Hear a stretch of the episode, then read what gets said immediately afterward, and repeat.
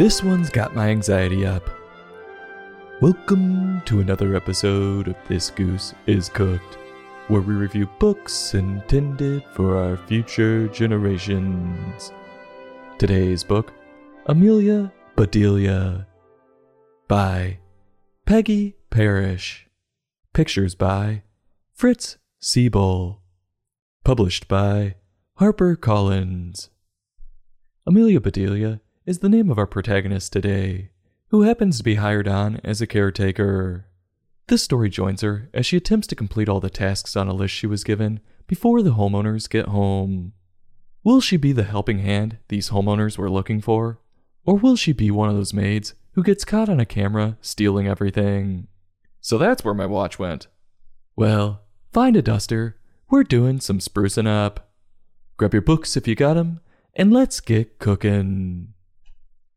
We begin on Amelia Bedelia standing outside a lovely Victorian home. How do I know it's Victorian? I looked it up. As Amelia is standing there, we can see an older couple named Mr. and Mrs. Rogers, no relation to the children's TV host, unfortunately. They have their car all packed up and are apologizing to Amelia for not being able to be home on her first day of work.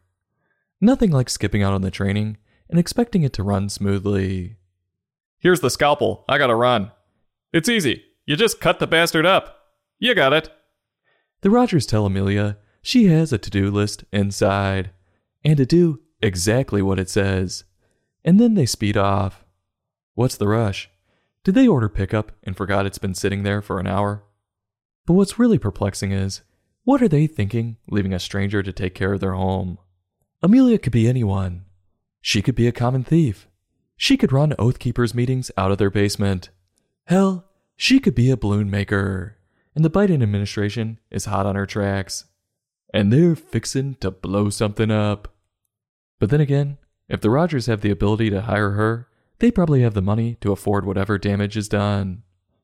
Amelia heads inside, and I must say, she has quite a chipper attitude, complimenting her employers and then standing there admiring the house from the inside.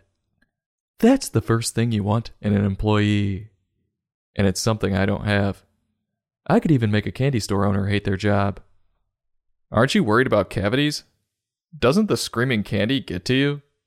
So much indecision. It's all chocolate. Just pick one, am I right? That's it. I'm done.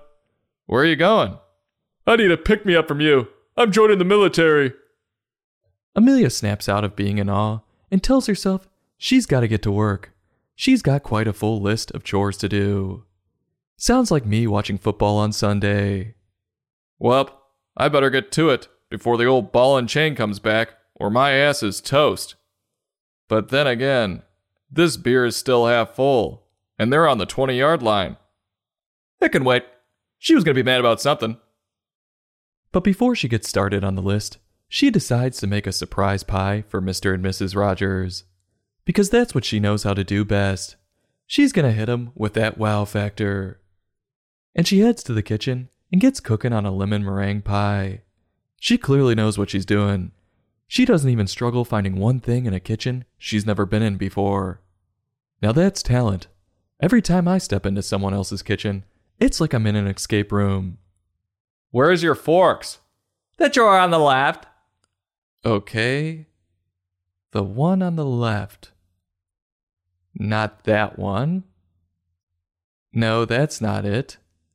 Which drawer? There's like four on the left. The one that's medium sized. Okay, there it is. I found it. What the? There's some sort of a contraption. You twist it a quarter turn to the right, then you'll see the forks. All right. Just stop. I'm coming. After Amelia puts the pie into the oven, she gets to work on the list. And first up was changing the towels. This is going to be real boring if it's all about her doing chores. Let me guess, she gets fresh ones out of the linen closet. Nope, she gets the scissors out and starts cutting the towels up. What the hell is she doing that for? Does she have some grand scheme where she's going to make herself more needed by making everything worse? Or is she trying to get fired on the first day to collect unemployment benefits? Or does she just hate these people already? What? did she find an Art Garfunkel solo album on their dresser? After the towels, she moves to dusting the furniture.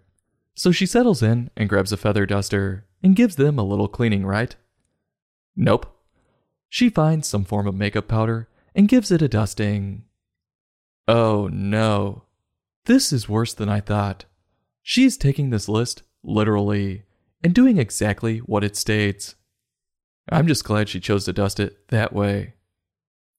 Ah, what a long day. Honey, why does my favorite chair smell like farts? Is it that chili dog from earlier kicking in? No, it's not me. Someone's got to step in and stop this girl before she wipes down the wrong thing with the wrong stuff. Otherwise, she's going to be in some real trouble when the Rogers get home. She continues to do exactly what the list says, and each time she has a little laugh to herself, as if the Rogers were crazy for writing the list. Little does she know it, she's the damn foo. And I have to say, this has my anxiety through the roof. This is literally every job I've ever had. Every time I got a direction, I second guessed it or overthought it. He said to print him off the slides for the meeting. Did he mean just for him or for the rest of the sales team? Ah, shit. Here you go, Mr. Johnson. Here's those slides. What the hell are you doing with half a tree trunk? I said I wanted them. Not that I was going to be handing them out on the street corner to everyone walking by like I'm promoting some stupid show. Antics continue to ensue. We won't touch on every direction she takes literally, so we'll jump to her dressing the chicken. Quote, Now I must dress the chicken. I wonder if she wants a he chicken or a she chicken. Said Amelia Bedelia. Amelia Bedelia went right to work. Soon the chicken was finished. End quote. How does pudding different? You know what?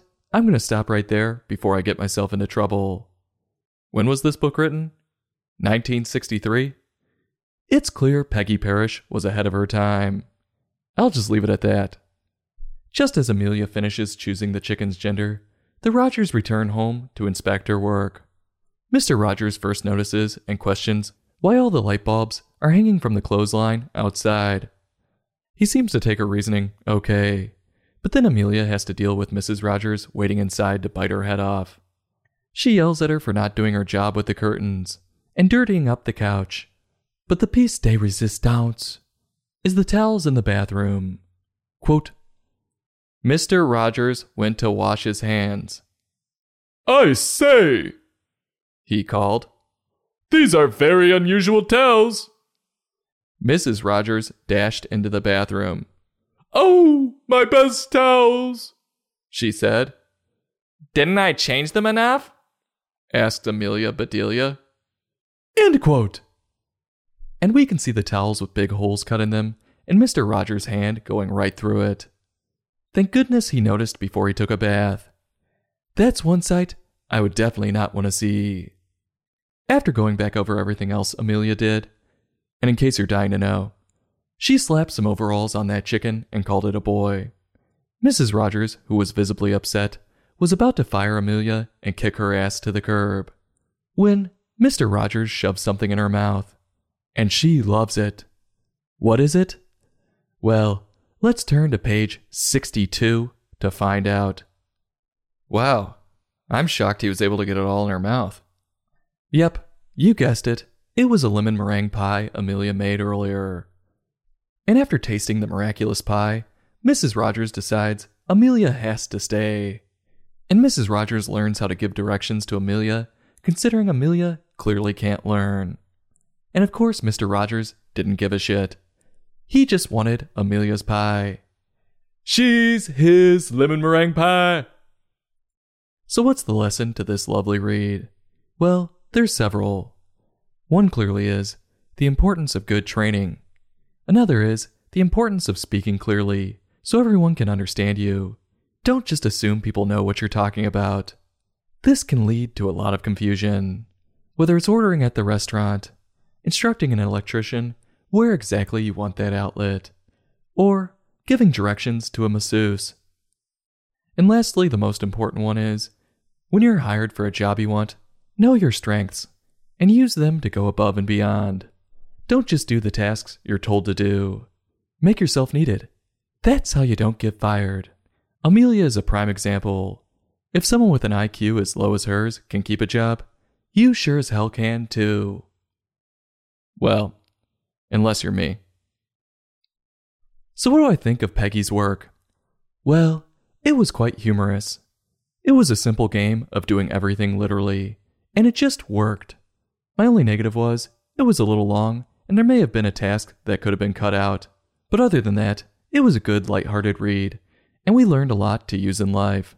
As for Fritz's pictures, they were straight out of the 60s. They had that old time cartoon feel all the way through, and I have a certain kind of nostalgia for that style. They're not only easy to look at, they're just plain funny. These two were able to take one of the longer books we've read, with only one character for a vast majority of the time, and make it highly entertaining, which is impressive.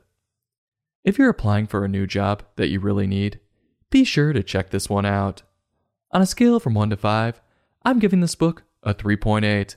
I'll have a heapin' helpin', go back for several more servings, but there's still gonna be a little meat left on the bone. Because I don't know if I was supposed to start eating. This goose is cooked.